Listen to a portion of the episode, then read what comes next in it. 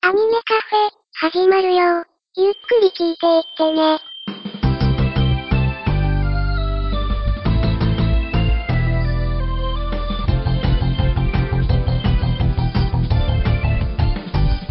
時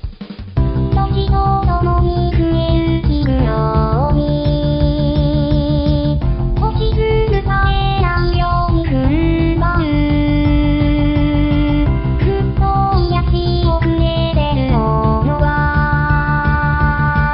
僕らと誰が寒かんだくらくたにすがってたひときりすごがあの頃に戻れた星つえでただろう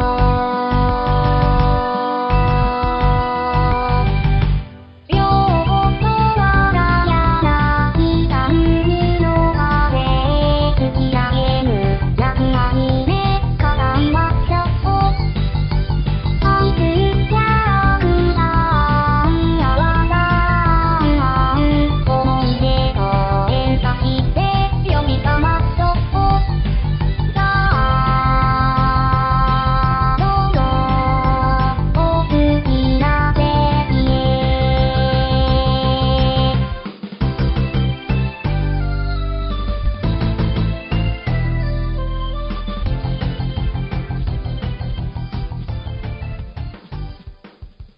どうもアニメカフェのショーですラキングでございます。本日もよろしくお願いいたしますよろしくお願いしま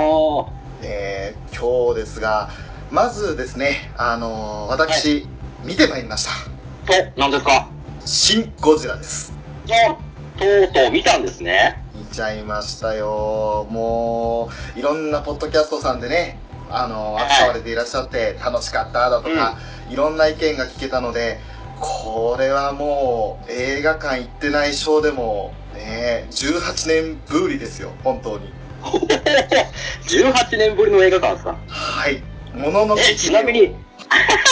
もののけ姫以来以来なんですね。を、もののけ姫を見て以来ですね。あもう、本当に楽しい思いをさせていただいたんですけど、今回はそはいはの、いシン・ゴジラについて、まあ、ら、うん。せっかく見たし、いろいろ言いたいこともあるだろうということで、はい。はい、あの、我々二人ももちろんですが、もっとシン・ゴジラについて語りたいというゲストをお迎えして、お話をしていきたいと思っているわけです。おー、また、誰か来てるんですね。はい、お呼びしております。早速はいご紹介させていただきます。アニメカフェのご意見番フェザーノートさんです。よろしくお願いします。こんばんは、フェザーノートです。お久しぶりです。よろしくお願いします。お久しぶりです。よろよろししくくおお願願いしまいしす。いや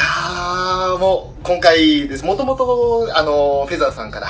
シン・ゴジラの座談会したいですねっていう話をチャットのやり取りでいただいていて、その時点ではまだショーは見ていなかったので、いつかできたらいいけど、もしかしたらアニメカフェでは取り上げられないかもしれませんなんて、ちょっと消極的な意見を返していたんですけど、ね。まあまあ、うんアニメカフェなんで、特撮を取り扱うのもどうかなとは自分でも思っていたんですよ。はい。あまあ、ただ、うちはアニメカフェと言いながら、アニメを中心にもう自由気ままに興味のあることを話す番組なんで、ぶっちゃけ特撮ダメだよっていう縛りはないんですよ。おうおうおう。単純にショーが興味があることだけ話してるっていうだけなんで。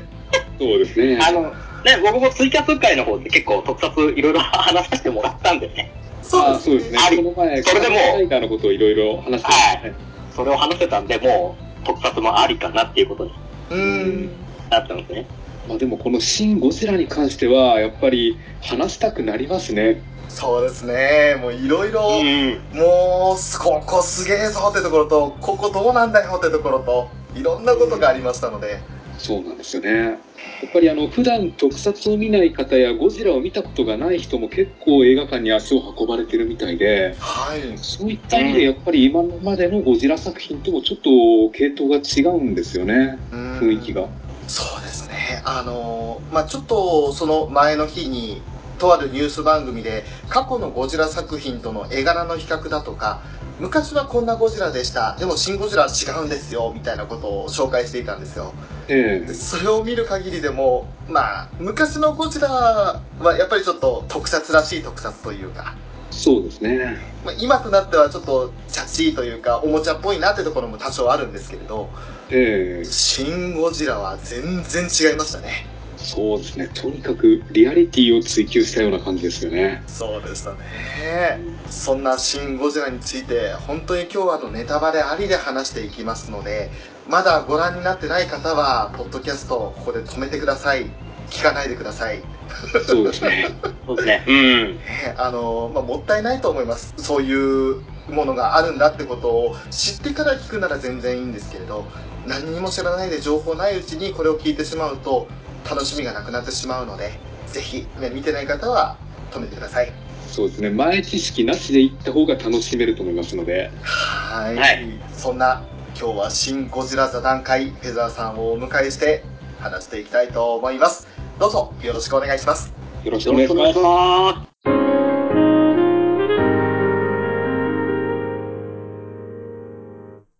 さてそれでは早速ですがはい。 「シン・ゴジラ座談会」まああのストーリーは特に追わず気になったところを一個ずつ上げてこう思ったどう思ったっていうのをそれぞれ言っていければいいかなと思っているんですけどもはいはい。まずはフェザーノートさん一番気になったところここどうなのよと思うところお願いできますかそうですね。やっぱりあの、今の日本人に向けて作られた作品だなっていうのはやっぱり一番感じましたね。はいす。うんうんうん。あの、総理というか、内閣の対応とか、うんあとはあの放射線に対する対応とか、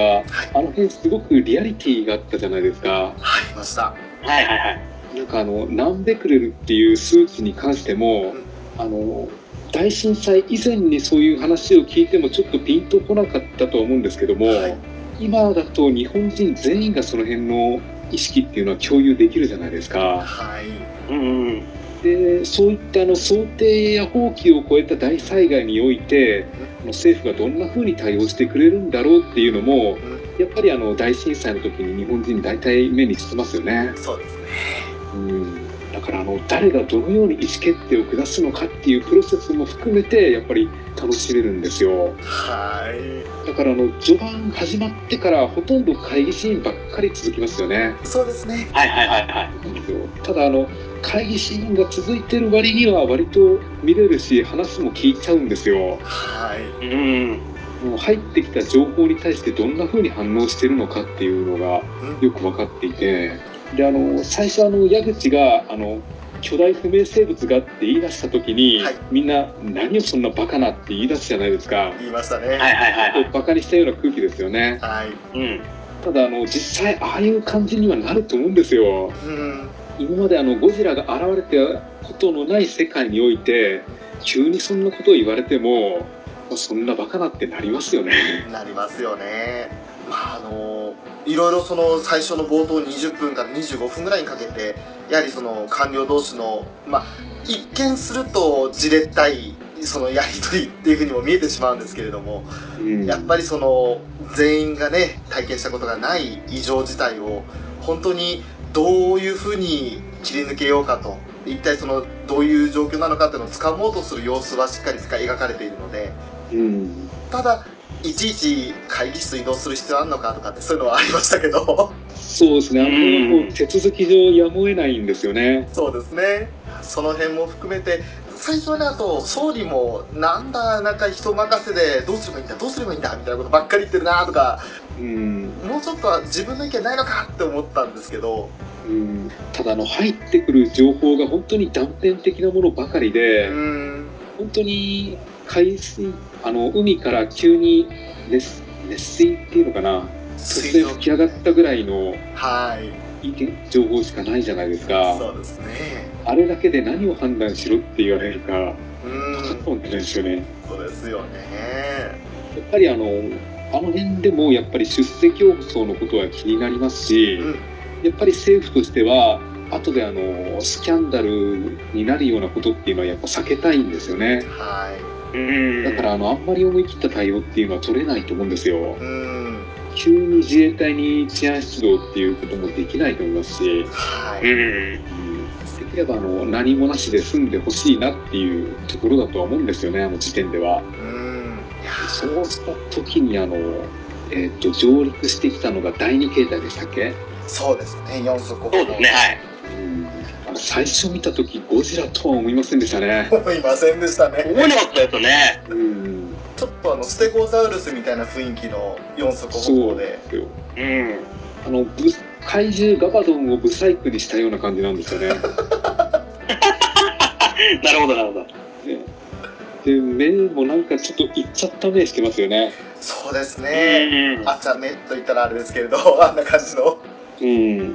んかあの何かを見るための目じゃなくてとりあえずついてるだけの目っていう感じがするんですよねでしたね。うん。特に何かを見る必要はないのかなっていう感じの、うん。うんなんか動き方も、とにかく直進するみたいな感じで、うん、なんか、規則性というのがそういうのなかったですよね。ないんですよね、逃げ惑う人間を追いかけるだとか、そういったことはなかったので、うん、だから目としての役割はほとんどないっていうことなんでしょうね。そうですねただあの目がやっぱり不気味に思いましたね思いましたうん。うね。ん。うん。何考えてる今までのゴジラってそれなりにあのもうちょい黒目大きめだったんでうん。一応何かちょっと意志のようなものを感じられたんですけど、うんうん。あの目はちょっと本当に何も考えてない目っていう感じだったんですよ。そうですね。なんとなくですけど、あの、深海生物の目というか、ああ、そうですね。大うんうん切な目っていう感じですよね。そうですよね。あんなイメージは湧きましたね。うんで歩ってる最中にあのエラの隙間からなんか老廃物をベシャーってぶちまき散らすんうでん。すよ。うん。うん。はい。はい。はい。あそこがなんかリアルに感じたんですよね。うん。また、色も赤黒いというか、鉄の錆びたような色してましたもんね。そうなんですよ ね。ますますもう何者だこりゃって感じで。うーん、本当ですよ。あれ上陸してきたのを見たらあの政府もやっぱ対応困りますよね。ありますよね。うん。あれをもとに何を決断しろって言われるから。あの最初上陸された時には本当に後手後手に回って何にもできなくなっちゃってうん、結局なんかその最善のことをしようと検討をしたことが最善だったっていうことになっちゃったんですよねそうなんですようん。うね。ん。最初はあの意見を聞こうと思って生物学者、御用学者さんか3人呼ぶじゃないですか。 呼べはい。はい。はい。はい。何の会議にもならなかったっていうか、そうですね。なんか、本当役立たそうでしたよね。やったんですよね。うん。でもまああんなもんかなとも思うんですよね。うん実際にそんな生物学者とはいえども見たことのない生物に関しては何も言えませんもんねそうなんですよね。うん。あそこでここはこうしたらいいみたいな急に建設的な意見言われてうも、んうすごくなんかリアリティはなくしちゃうんですよね。んですねううんん。あれぐらいがリアルで面白かったなって気がしますそうですよね。あの3人の御用学者さんはやっなんかの映画監督でしたっけ詳しくは分かんないですけど、見た目なんかそれっぽい感じですよね。映画関係者っぽい。そうですよね確か、そうですね。うんうん。そうなんですねその辺はちょっと情報全くなしで見てましたうん、多分あの映画関係のお友達かなんかを連れてきたんだと思うんですけどああそうですね、多分はい。逆になんか見た目はリアルでしたねやっぱりそうなんですよねうんうんうん。多分どっかの大学で名誉教授とかやってそうな感じなんですよねうーん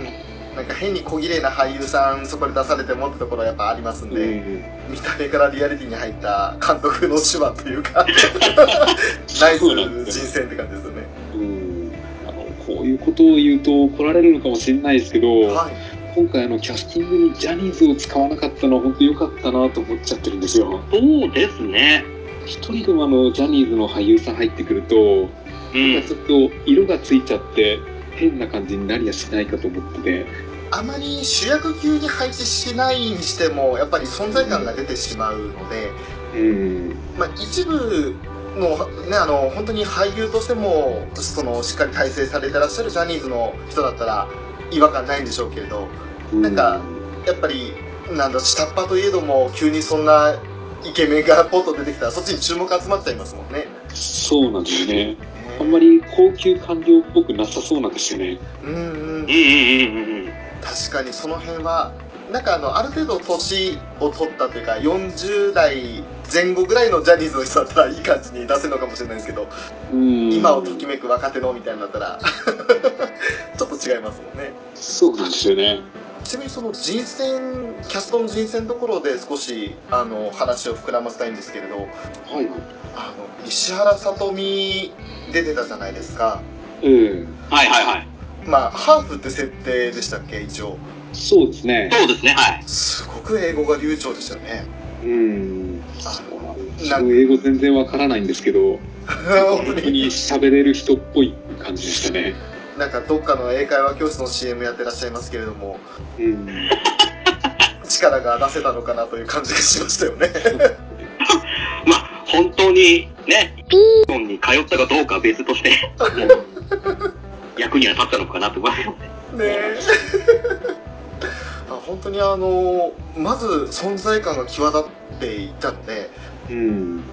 うん、まあ見ててちょっとおっと思ったのとうん。あともう発音がやっぱりその、まあ、ゴジラじゃないですか日本語だとこそうですね。うんうんれうん。がガツンっていう発音をしてガッツイラみたいな感じの。そうですね。うんうん。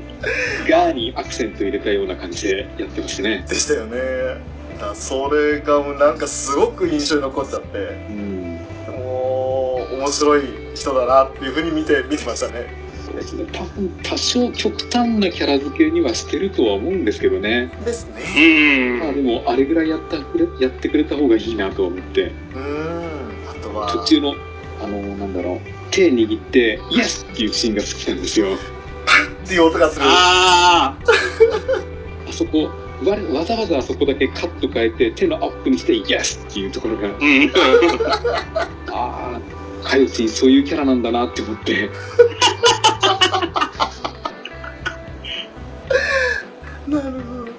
ちなみにウラキングさん何かそのキャストも含めてですけど気になったところってありましたかえー僕、そうだな僕、ちょっと、この、かよちんの隣にいつもついてる、SP 的なやつ、いかついのいましたねあの、あの、坊主頭の、あはいーはいどっかで見たことあるなってずーっと思ったんですよ、最初見たとこから。はいはいはいあれ、こいつ誰だと思って、最後キャストを見たら、あ、マフィア、カジタだ、あいつだと思って、あーあーそうなんですだから一言も喋れなかったんだなと思ったんですけど、ああ、あの野郎、いつの間にかあんないい役もらってんじゃねえかと思って。ーへえそんな方がそう。おーあのー、フォーゲーマーズでしたっけはいはいで、こう、よく、その杉田、杉田智和と一緒に、うんいろいろバカ、バカやったりしてるんですけど、そうですねへ普段ーは。まさかこの位置に急に入ってくると思わなかったんで、うんあ、そう、なんか、安野さんに気に入られたのかなと思ったんですよ。もう喋らなくてももう存在感出てきたじゃないですか。あの、入れたちのみで。そうですねピンポイント起用で気になったっていうとやっぱはい後半の島田久作さんですかねおーはーい。片山臨時外務大臣なんですけどうーんはい。昔あの東京を壊そうとしてた人がそうですよね。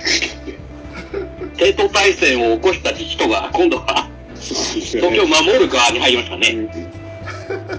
すごいですねあの登場人物のそのさすがに俺名前まで全部覚え一回しか見てなかったんで覚えきれなくってうんあと俳優さんとそのだどの大臣がどの俳優さんだったっけっていうのが完全に一致してないところもあったんですよあでも実際あーなるほどの名前は覚えられないと思いますう。うん覚えられないですよね。ん多すぎていっぱい。そうなんですよあの字幕もいっぱい出ると思うんですけどうん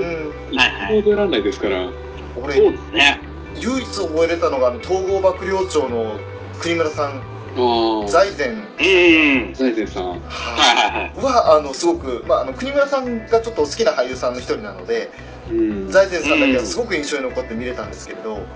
い。とほとんどまあもちろんあの主役の矢口とか赤坂とか、まあ、佳代子だとかその辺は除いてそうですねああともう一人かあの宝健吾さんの演じた志村っていうはいはい秘書官うんうんで。すよねえはい。あのちょっと裏で よからぬことをしてたというえマスコミとなんかつながってましたうねん。そうですね。はい。それぐらいしかちょっと今ああとは平泉成さんですかねはいはいぐらいしか、うん。はっきりとはもう覚えてないぐらいで、多分あのもう一回見れば多分片桐はいりさんとかピエール滝さんとか分かるとは思うんですよそうですね。はいはいはいはい。片桐はいさんいたーおにぎりとお茶配ってたいましたよねいましたね。すごくなんかあのいい笑顔で「ご苦労様です」って言ってますよねうんうん。そうだいましたねあそうなんだよ国村俊さんはあのゴジラファイナルウォーズにも出てたんですよねあおおああ、そうか、だからか。うんまあ全然役は違うんです けどその辺とあとはもうその、まあ、巨彩隊のメンバーの中でもやっぱりちょっと名前を全部覚えきれなかったところもあったのでうんうん。なんとなくあのいいキャラしてるやつらたくさんいるなとは思ったんですけれどそうですよねうんそれだけって感じでしたね巨彩隊もよくあのメンツ集めましたよねいやすごい面接 そうですね。うん。泉さん相当顔広いんでしょうねうんでしょうね。うん。あの一癖も二癖もある練習ばかりを集めた巨彩隊、 うんそうなんですよね巨彩隊でやっぱ一番最初に出てくる小頭ひろみさんあはいすごい人気ありますよね強烈でしもうなんか、シン・ゴジラのヒロイン枠になっちゃってますよね。そうなんですよなんか石原さとみさんを食う勢いで人気あるってうん。なんであんな人気出ちゃったんですかねた物言いがはっきりしててちょっと痛烈な感じもしましたけど言ってること全部正論でしたもんねそうなんですよねうんうんうんだからなんかあの変な話官僚たちがもう煮え切らない話をしてる時にあの小頭さんのセリフが聞いたんじゃないですかねうんすでに自重を支えてられ支えてる状態と考えられますとかうんそのこと言ってましたね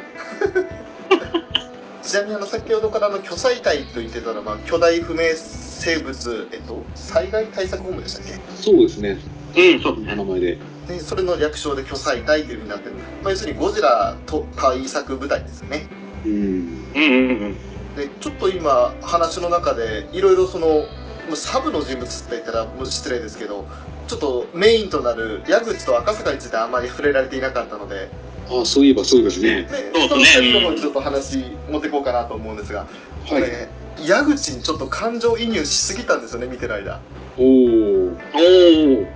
矢口の視点に立ってしまって、まあ、巨彩隊なりその政府だったりを見てしまっていたのでええかなり偏った見方はしてたと思うんですけれどなかなかにあのいい人物というか正義感のある人物だったじゃないですかそうですねうん。とにかく現実主義者ですよねですあのネットで配信されたあの会場で尻尾が踊ってるような映像だけ見てそれであのなんか巨大生物じゃないかっていうピンとくる発想力っていうかはいあれなかなかできないと思うんですようんあんなもんなかなかね、あれ、思ってもそう、進言するまでってなかなか難しいじゃないですか。そうですよねたと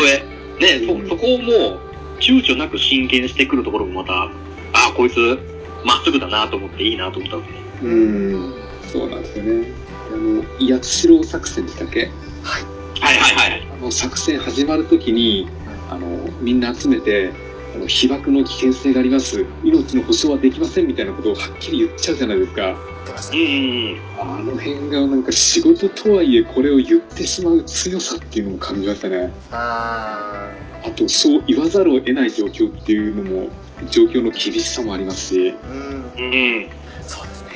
あの時の矢口は最高にかっこよかったですねかっこよかったですよね、かっこいいですね。うん俺あはのブライトさんが、うんあのすまんが諸君らの命をもらうって言った時のあのぐらいのかっこよさですよねああそうですねそうですね。わかりますうん。あの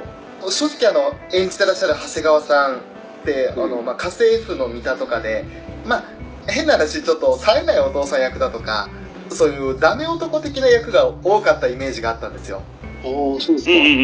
んうでん。ダメ男を演じさせたら右に出る者はいないんじゃないかっていうぐらいそのダメ男っていうイメージを植え付ける演技力の高さうんがある方だと思ったので、なんか今回のこの矢口を演じた時の長谷川さんが自分の中では同じ長谷川さんでもなんかすごく別人のように感じられたんですよねうんうんうんうんうん。自分のイメージだとはいあのモズとか地獄でなぜ悪いに出てきた時の長谷川さんはかなりキレッキレのキャラだったんでおお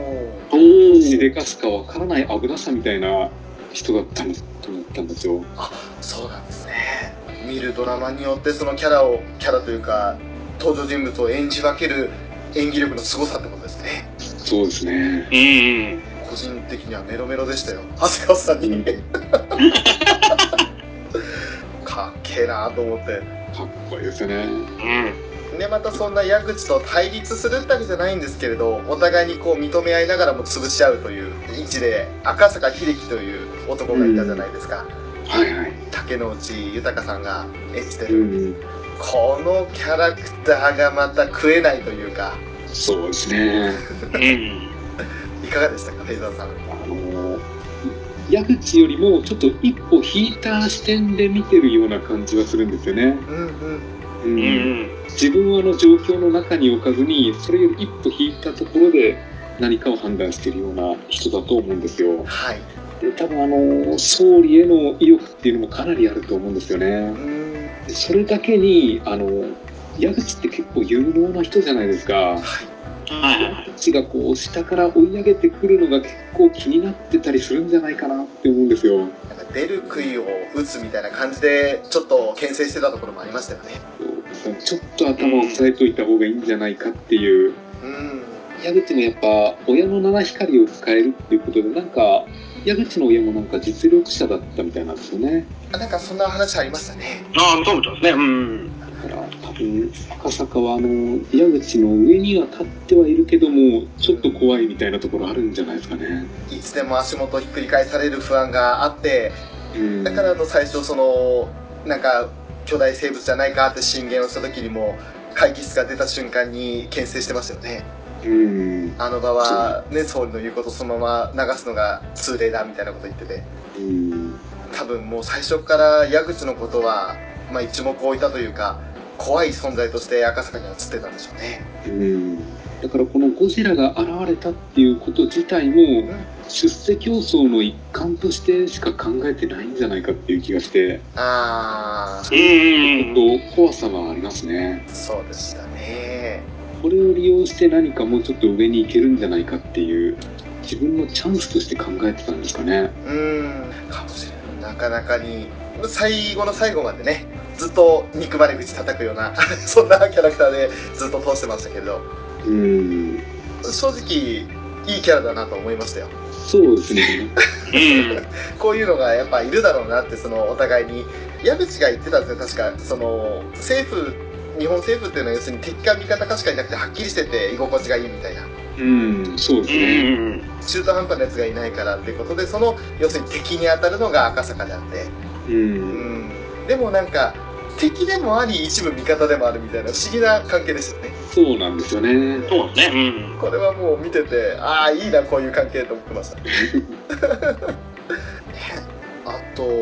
は登場人物であと他に何か気になった方いましたかそうですねあのー巨彩隊の安田君は面白かったですねおーああ、面白かったですね。うんうん。そう急に騒ぎ出して「そんなんありかよ!」って騒ぎ出すですね。うんうんうん。あの最初なんか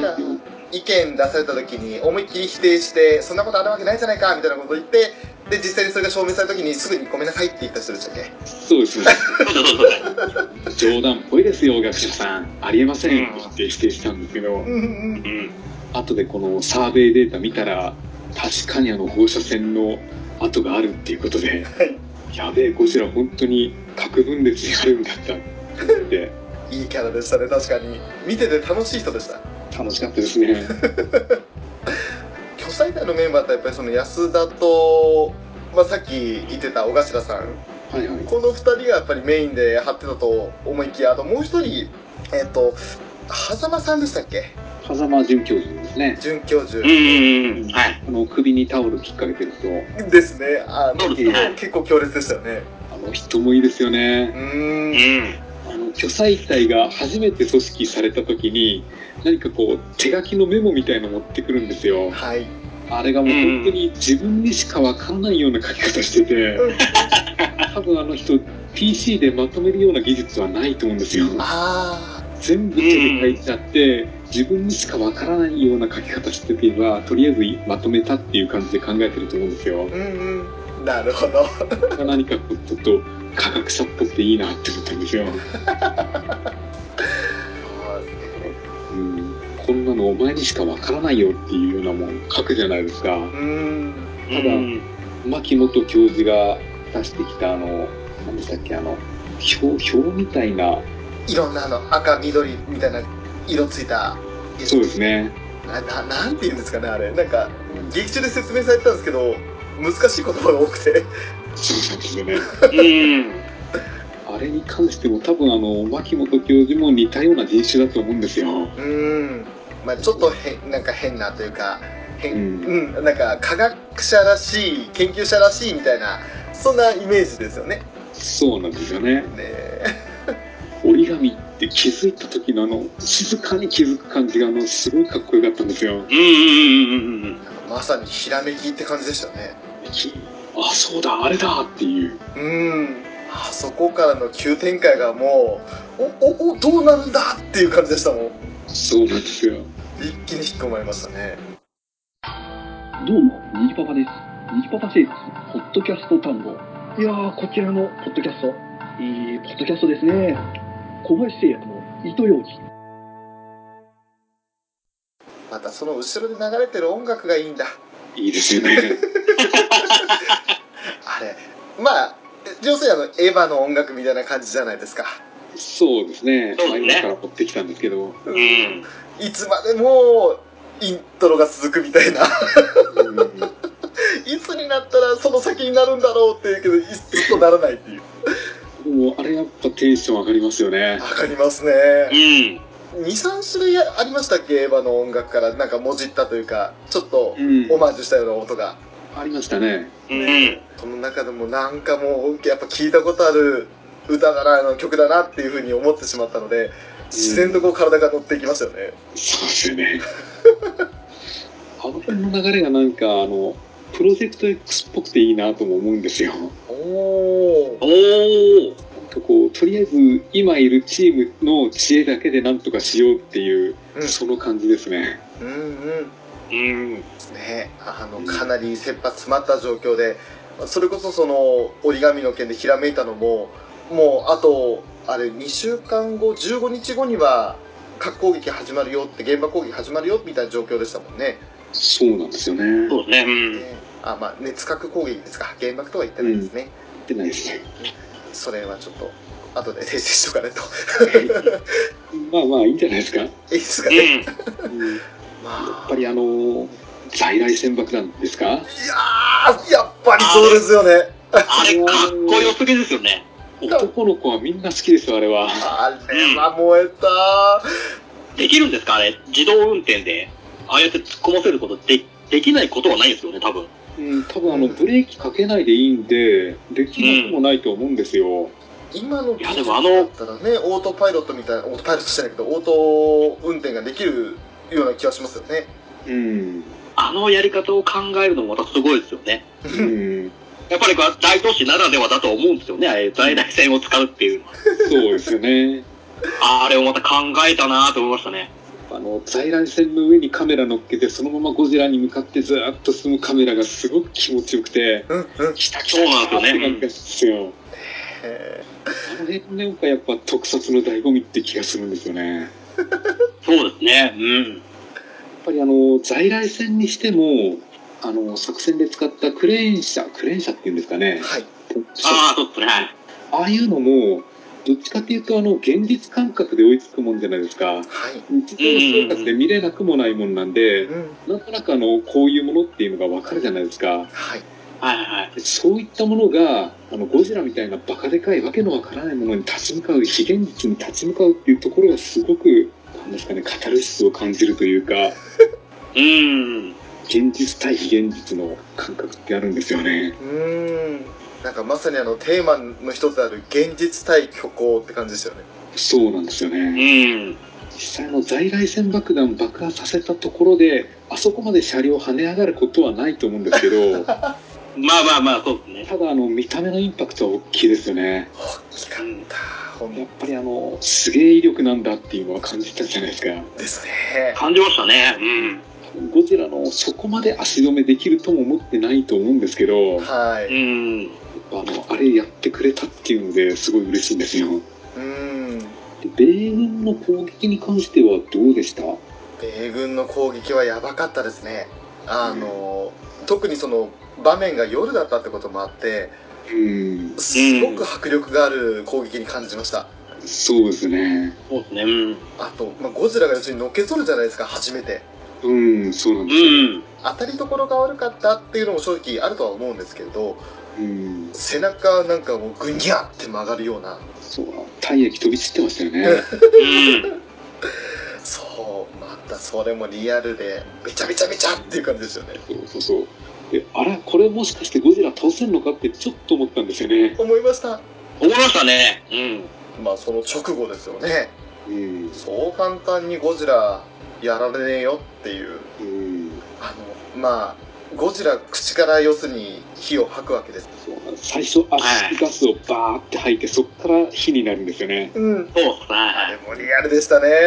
いやですね俺それ以上に一つだけ気になったのがゴジラの下顎はいはいあの、まあ要するに昔のゴジラだったらただ口をパカッと開けてブワーって出すだけだったじゃないですかそうなんですよねそれだとまあ要するにあれだけのエネルギーを持つ光線は出せないっていう判断だったのか下顎もバッツリ割れるじゃないですか、そうでそす うねですね。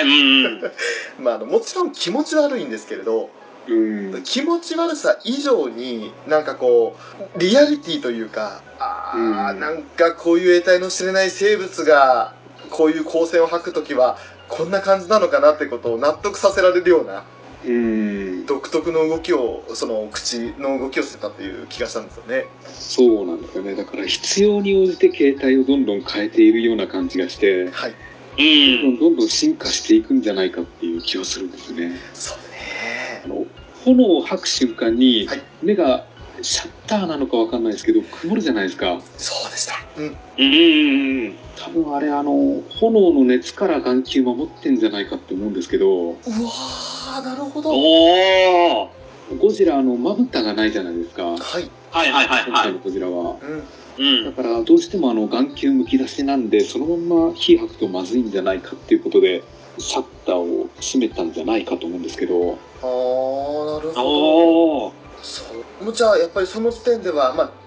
第4形態の状態でしたけれどあの上陸した時の第2形態のような、まあ、目が使えないだろうっていうようなイメージはやっぱりなかったってことだねそうですねうん。確かに目さえちゃんとしてれば空中飛んでくるその米軍の、ね、攻撃爆撃だとかも全部捕捉して攻撃できるわけですもんねうんあとはやっぱりゴジラに今話になったんでもうどうしても驚いたのが背面拡散メガいや違う そういう ねえもう本当にあの、まあ、一緒にいた友人と「何あの拡散粒子法すごくね?」とかっていうような話をしてしまっていたんですけどうん。あれはかっこよかったですねかっこいいですよねもう本当にあらゆるその、まあ、落とされたその爆弾だとかも全部破壊してそれを投下したね戦闘機も破壊してっていうことをやってのけたじゃないですかうんすごいなすごかったですよあれはあのゴジラ映画見てきた人に対してもやっぱ想定外なんですよねあそうなんですねですね。今までそんな感じの攻撃なかったですもんね、ゴジラで。すよねうん。うんもっと言うならば背中から今度、まあ、尻尾の方にエネルギーを集中させてうん尾の先から攻撃をは光線を出したじゃないですかそうなんですよ ねなんかちょっと、俺は、あ、省エネを覚えたのかなと思ったんですよね。なるほどあの、背中のはもう本当にエネルギーをかなり多く消費すると思うんで、うんうんやばい、これずっとやってたらまた止まっちゃうってなったんで、ううんん活動限界を迎えてたらちょっと考えたんでしょうね、ゴジラも。ああそうですよね一度、一度止めて、それで尻尾から出しましたよね。うんそうですねこいつ、なんか、戦いながらこんな省エネの仕方も覚えてどんどん進化してるんだなっていう、うん本当に感じましたね。うん。やっぱりあの究極の進化の形態って作中で表現されてましたけれどうん、もう頂点にピラミッドの頂点に立つ生物なわけじゃないですかそうなんですようね。ん。どんな生物よりも最高のその反能力というかなんかそのうん適応力があるのかなっていう気がしましたよね、そうですね。あの、ジョジョ第2部で言うと究極生物です よね。うん、そうですね。まあいつか考えることやめるんですかねそうか、宇宙空間に捨てるっていう方法もあります ね。あもうとんでもない出力のあれじゃないと飛ばせないですよ、宇面 白宙く。ないですけどね。うん。それこそ電磁ネットワイヤー作戦みたいのが必要になるんですけ ど。まあ、やっぱりそれはさすがに現実の技術ではまだ、まだ不可能ですよ。まだ無理なんですけどね。それいいですよ。なんかもう本当にゴジラ以外が全部現実なんですよね。そうなんですそうよ。なんですよ本当に非現実ですがゴジラだけなんで、ううんん。それに対してもう現実のでできることってうん。対応する日本政府なりアメリカ政府なりが、実際本当に出たら多分こういう対応になるんだろうなって思っ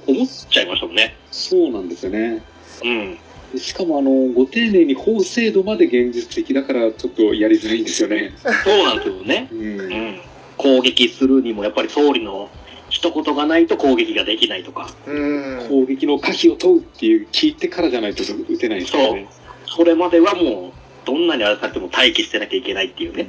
のもありますね。可否を問うがどんいろんな部署を通じて5箇所6箇所通じてやっと総理に伝わって攻撃中止攻撃中止みたいな感じでまた流れていきますもんねそういう現実になっちゃうんですよね。そうなんですね煩わしさったらないですよねうん。なんでそんなそれだけ仲介してる暇あったらもう末端から総理に直接つないで「はいダメですよいいですよ」って言うだけでいいんじゃねえのかって話になりますけどうん思っちゃいますけど、やっぱ原則としてそうなんですよね。まあ、そこがちょっとお役所仕事の差がでもあると思うんですけどうね。ん所定の手続きが必要だってやつですよねそうなんですようね。ん。いやー本当にもうその辺もまあもちろんリアリティがあって面白かったんですけど見てるコツとしてはもう知識証明 と現場の判断に任せらんねえのかっていうのはありましたねうんそうですね。やっぱあの、今回のゴジラ、死者を全然見せないじゃないですか。あああねはいはいはい、そうですよね。はい。の辺もやっぱりあの、話がスピーディーに進んだんじゃないですかね。いちいちあの、死んだ人を見せてると、やっぱそれなりに長くなっちゃうと思うんですよ、話が。うーんうん。多分あの、総理をはじめ閣僚たちの簡易葬儀みたいのもやってるとは思うんですけど、はいそういうシーン一切ないじゃないですか。もう、それどころじゃないっていう感じを出したかったんでしょうね。う。うんんうん。で、臨時政府への引き継ぎなんかも、パッと、あっという間になんか、マスコミ報道だけで知ったみたいな感じでうん切り替わってまうした。ん。はい。で、あの、矢口たちが逃げ込んだ地下道も、多分あの、崩落かなんかして、相当死者出てるとは思うんですけどね。そうですねそうですね。う矢ん。口も頭に怪我してましたし、う来ましたね。あそこで巨災隊の人たちも何人か死んでるとは思うんですよ。うんうん。だからここに来れなかったメンバーのためにもっていうセリフありましたもんねうん。うん。死者は出さな、見せなくて正解だったんですかね。さすがにいくらリアリティを追求してもそこはってところもあったんでしょうねうん。あれだけまあ、まあ、軽くゴジラがその通った道で、ね、いろいろその、ひどい瓦礫の山だったじゃないですか。そうですうね。ん。あれだけでも十分さひどさを物語っているので、うん。とんでもない惨事だってことがわかる状態ですから、それに加えて人の島で扱ってしまうと、もう、話がちょっとずれていきそうな気もしますもんね。ああ、そうですね。うん。確かに。ゴジラ、まあ、もちろんあの、例えば連続ドラマとかでもうちょっと時間があるんであれば描いても問題ないと思うんですけど、うん。 2時間20分という時間の中でまとめきるには、まあ、そこはあまり深く語らないようにっていう判断だったのかなと、うん。あ、それありますね。まあ、致し方ないということのところですね。うん。やうん。っぱりあの、家族の話とか恋人の話とかそういうのも一切抜きでやってきたんで、うんその辺やっぱり話がスピーディーで良かったですね。そうですね出てきたのもなんかあのちょっと家帰ってもなんかあの自前の弁当持ってまた来るみたいなそれぐらいの話ぐらいで終わってましたもんねうん。うん。いいなありがとう森課長がちょっと子供の写真を見るぐらいでしたっけあそうでしたかねあー、電話してますよね、ちょろっと。あしてましたねうんううんん。でもなんかこ本れ当ぐにらいですもんね。流れる詩の中の一シーンって感じだけであんまり深く語られてませんでしたもんね、やっぱこのゴジラに関してやっぱみんなが喋りたがる理由っていうのは何でしょうねいろんなポッドキャストさんで「シン・ゴジラ」取り扱ってるんで、うんうん。それだけ喋りたくなるものがあるんでしょうねね、今までのゴジラ作品とやっぱり一線を隠してる内容だったんで、うんうんもう、ま、ね、ゴジラ知ってる人はもちろんのことですよ。もうゴジラなんて見たことのないよって人たちに対しても、これは見るべき作品だって言いたくなりますよね。うんそうそうですねうん。あ多分のエヴァもあの作品見たことがない人も多分面白がってくれると思うんですようんうんうんうんうん。思います単純にそのゴジラという怪獣みたいなものが出てくるけれどそれはあくまでシンボルであって話の根幹というかそれはもうただ単にその怪獣討伐映画じゃないんだよってところがありましたんでうん特撮はもうあまり見ないんだって人でも全然そのゴジラというそのシンボルがただあるってそれをみんなで討伐するために現実のその法律とかに従ってどういう対応ができるのかっていうのを描いてる点を注視すればかなり面白くなると思うんでうんいろんな視点から見られる作品ですね。そうですよねあのゴジラが熱戦を吐きまくるシーンっていうのははい、やっぱすごく怖いシーンでもあるんですけど、はい同時にやっぱゴジラ作品の中ですごく見たいシーンじゃないですか、そうですうんね。うんうん。あのシーンなしじゃもうどうしようもないじゃないですかうーん、はいはいはい。だから日本人っていうのはどっかあの滅びの中に美しさっていうのを感じてるんじゃないですかねあら、なるほど。あある種の様式美の一つにもなってますよね。ねうん。燃え上がるビル街になんとなくちょっと美しさみたいなものを感じ取ってるんじゃないかと思うんですよ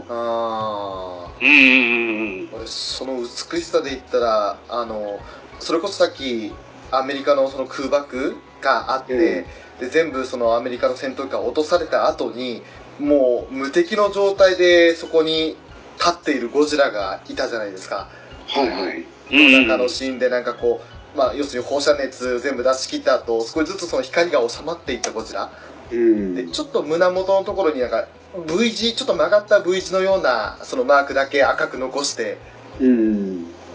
あの立ち尽くすゴジラがものすごくかっこよくって濃いですようねんうん。うわこれはこんなんどうやって駆除するんだよっていうふうに思いましたねうんなんかちょっと神々しさみたいなものもあってうん人の手に負えないような感じなんですよね。うん。まさに人知を超えた完全生物とかって言われてましたっけ、うん、そうですそうでね。すね。まさにそれですよね正直あんなの東京現れたら逃げますもん。ね幸い北海道の方は私影響なかったようなのでなんかちょっと東京の方で今大変なこと起きてるらしいよみたいな感じでニュース見てるぐらいの立場だと思うんでうん、だと思うんですよね。もうね、あの、フェザーノートさんとウラキングさんの安否が心配ですよ。実際あの後都内はほとんど人住めないと思うんですよ。うん。もう壊滅状態でしたからね。うん、うん。一応なんか、除染にまだ、巧妙はあるみたいな話は最後ありましたけれどね。そうですね。半減期が割と早かったんで、んん。放射能自体は早めに消えるみたいなんですけど、うん。ただまああそこでインフラをまた整え直すってなると、も無理ですね。う10年20年の話じゃないと思うんで。 それをやるぐらいだったら、他の都市にそれこそまた京都に首都を移すとか、それぐらいのが現実的ですよね。そうなんですようね。ん。それこそ第三東京市みたいなのを作った方がいいと思うんですよ。ああ、なるほど。ああ、でしょうね。うんう。ーん。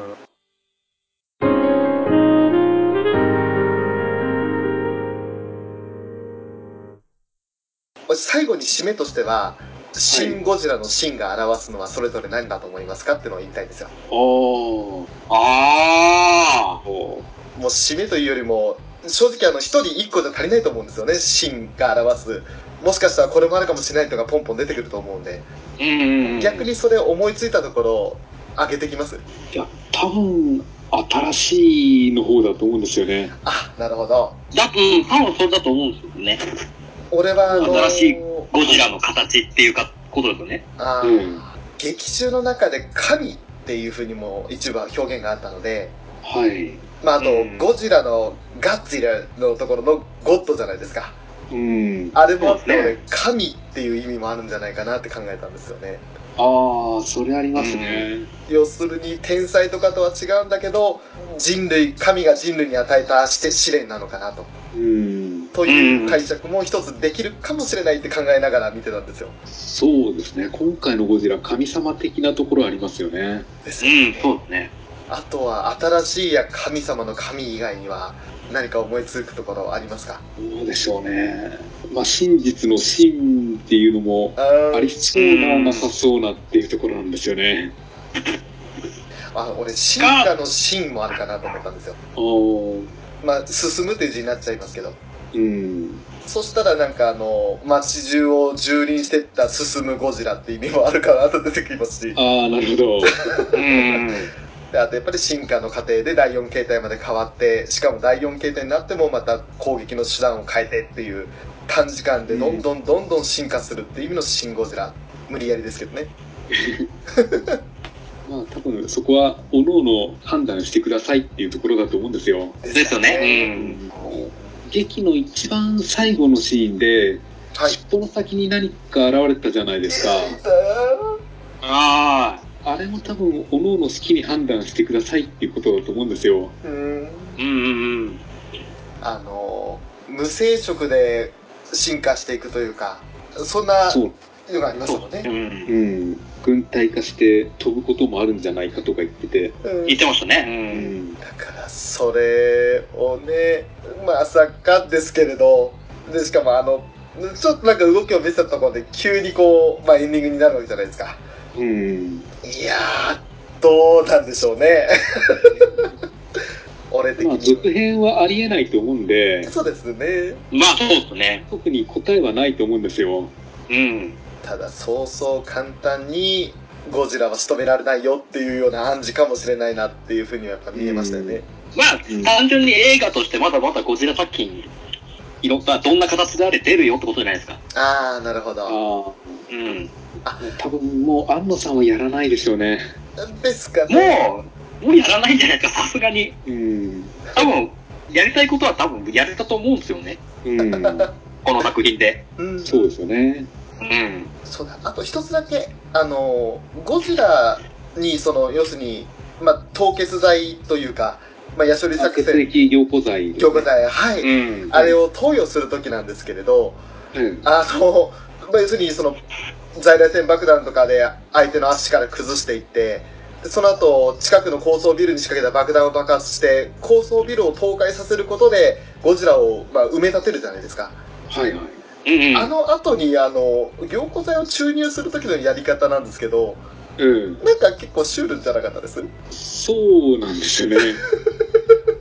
口に棒突っ込んで入れるだけなんで、うん。なんかちょっとまあ大きなライオンに恐る恐る注射器で注入してるみたいないうイメージだったんですけれどまあでも、あんな感じかなとも思うんですよね。まあなんかあのー消防車とかの放水車みたいなものでやるわけにはいかないですもんね空気中で固まっちゃいますもんね、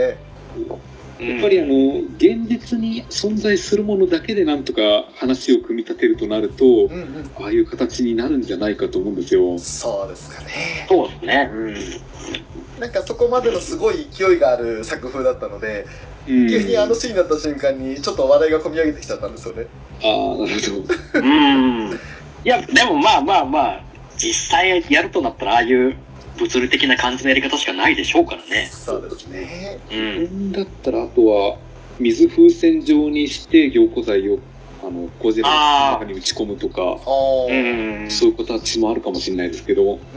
なるほど。まあで自も分あの巨彩隊にいたら、はい埋没作戦はやってみたいですね。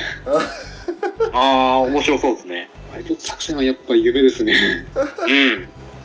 てな感じですかね。ジンタさん、こんな感じでいいでしょうか。もう本当に、まあ、陣太さん含め、あとは愚者の宮殿さんなどでも冒頭15分で話されていたり、ええまあその時はちょっと俺あの素直に飛ばしたんですけど、ああ。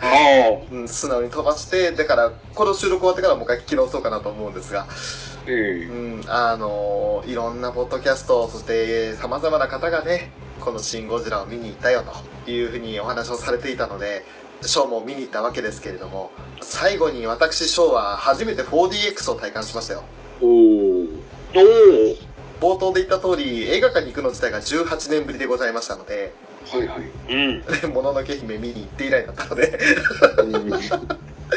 まあ映画館の進化に驚きましたね。 4DX はうんなかなかないですねうん、本当にアトラクションです。うんそんな感じですようねん。あのもちろんその瓦礫とかが崩れるシーンでガタガタガタって椅子が動くのは当たり前なんですけれど、うんそうじゃなくてもあのカメラワークに合わせてぐーんとこうゆっくり動くようなうん自分の視点じゃなく体全体がその視点に合わせて動くんですよおおそれもなんか不思議でしたしあと驚いたのがあのやっぱり海からゴジラが登場するシーンとかがあるじゃないですかはいはいはいはいはミストが頭の上からかかるん ですよ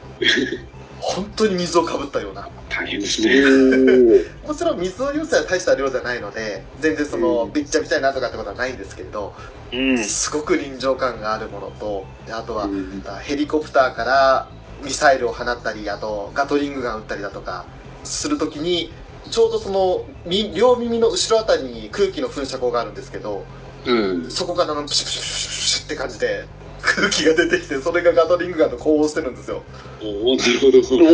おお。売ってる感が出るんですね。撃ってる感が出ましたねへえ。それもすごかったですし、あと、演出としては、その、瓦礫が崩れ落ちるシーンで、まあ雪なんですけど、なんか雪、あの、雪のパウダーみたいなものがバーッと、がスクリーンに降ってくるんで、本当にあの、目の前を暗くしてるようなイメージとか、おおそういうのも、視覚的なものも楽しめましたね。すごいですね 4DX いやー、やって、そこで 4DX で見てよかったと心の底から思いましたね。うんまあ、ただ、2時間20分ジェットコースターで揺られてるようなもんなので、ちょっと疲れました。まあまあでも会議室のシーンは止まってたんじゃないですかあ、止まってました。あの、カメラワークでちょっとすぐ動くぐらいかなっていう感じです。それぐらいで、まあそういった体験もちょっとできたので、今回はあの、皆様の熱に当てられて、シン・ゴジラ見に行って本当に良かったと思ってます。ああよかったですいや、よかったです。本当に楽しい思いをさせていただきました。えー、まあ、きょん、きょんだって、 今回は、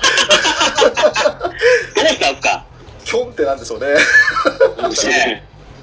えーっとですね、今日はシン・ゴジラについて、フェザーノットさんをお招きして座談会という形を取らせていただきましたけれども、いかがでしたか、フェザーノットさん。いやー楽しいですねやっぱ「シン・ゴジラ」について話してるだけで楽しいですねいやー、そうですか。え。うん。まあ、もう熱の入りようは、もうこちらも今感じながら話ができたので、うんすごくもうこちらとしても楽しかったですけれど、今何回ぐらいシンゴジラご覧になったんですか今3回見に行ってるんですおよおお2回立川で見て、はい。うでん。もう1回はあの東宝シネマで見てるんですよねうん。うん。まあ立川はあの映画の舞台にもなってるんでやっぱちょっと楽しかったですね何か特別な演出とかがありましたいや特にはないですね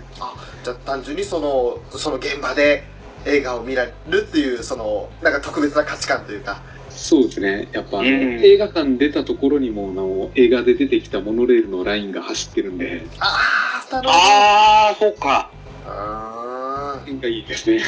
なんか、あの、会議室とかも、ちょっと聖地化してるんですよね。そうみたいですねみたいですよね。うんー興行収入、今40億円になるところですかすごいですねねうえーん。ショーが見に行く前の時点でた37億って聞いたのでうん確かもうもう下手したらもう40超えてもしかしたらこのままの勢いで50とかってなってくるかもしれないですよねうん確かに下手したら昨日の時点で映画館見ても、あの予約いっぱいだったんですようんうんはいはいはいはい。やっぱこれ、りもししかしたら、邦邦画の興行収入1位、今年取るんじゃないですかね。ああそうですよねおかしくなさそうですよね。うん十分に可能性考えられますねうん。もしね、見に行く機会があれば、ぜひ、一度は見ておいた方がいいんじゃないかなっていう気はしましたね。そうですね。あとは、ウラキングさんは、どうですかはいはい。あのー、これ、一回じゃ済まないなっていう気持ちはね、わかりました。うん。もちろん一回見ても全然面白いんですけど、うん。またこれ2回目、3回目ってなってくると、また違った発見ができると思うんですよね。うーん。そうなんですよね。で、やっぱり映画館で見るってことに、やっぱ、この映画多分意味があると思うんですよね。そうです。ん。そうですね。もちろん家庭で見るのももちろん面白いと思うんですけど、う。うんん。やっぱり映画館のあの広いスクリーンで見ることによって、やっぱりより迫力も増しますし、うん。面白みももう、もう一歩二歩深くなってるんだと思うんですよね。うん。そうですね。これちょっと近いうちに2回目行くかもしれないですね。まあ、ゴジラの怖さとか、恐ろしさっていうのを体感するには、やっぱあの迫力は必要ですよね。うんうん。あの、巨彩隊の人たちが、早口でいっぱい喋るんで、んうん。一回だとあの、セリフを追い切れないっていうのありますね。ああ、そっか。あと、もし映画館行くんだったら、ど真ん中の後ろの方の席がいいですよ。ああ、そう。私、あの、最前列の左足だったので、首痛くなりましたから、そうですね。ああ、疲れそあげく 4DX ですから。うん。もう、あのね、アメリカの軍人が出てきた時の字幕の右左の移り変わりに首がついていけなかっあたあですね。、疲れそうですね。う。はい。ねえまあ、そんなのもあったりしながら。だからぜひ、ぜひこれから見に行かれる方は、まあ、あの、迫力とか、フラッシュとかも結構すごいので、そういったところも含めて、あのー後ろ、真ん中より後ろ側で、そしてもちろん真ん中の席でってところが望ましいですかね。そうですね。うん。ぜひ映画館で なんかあの映ね全然その、ですねうんこの映画に関連する我々じゃないんですけれどうんうん。何ももらってないですけど映画館で見た方がいい作品でしたそうですね。そんな感じで今回「シン・ゴジラ」座談会お送りいたしましたはいアニメカフェのショートブラキングとフェザーノートでした。どうもありがとうございましたありあがとりうがごとうございざいまましした。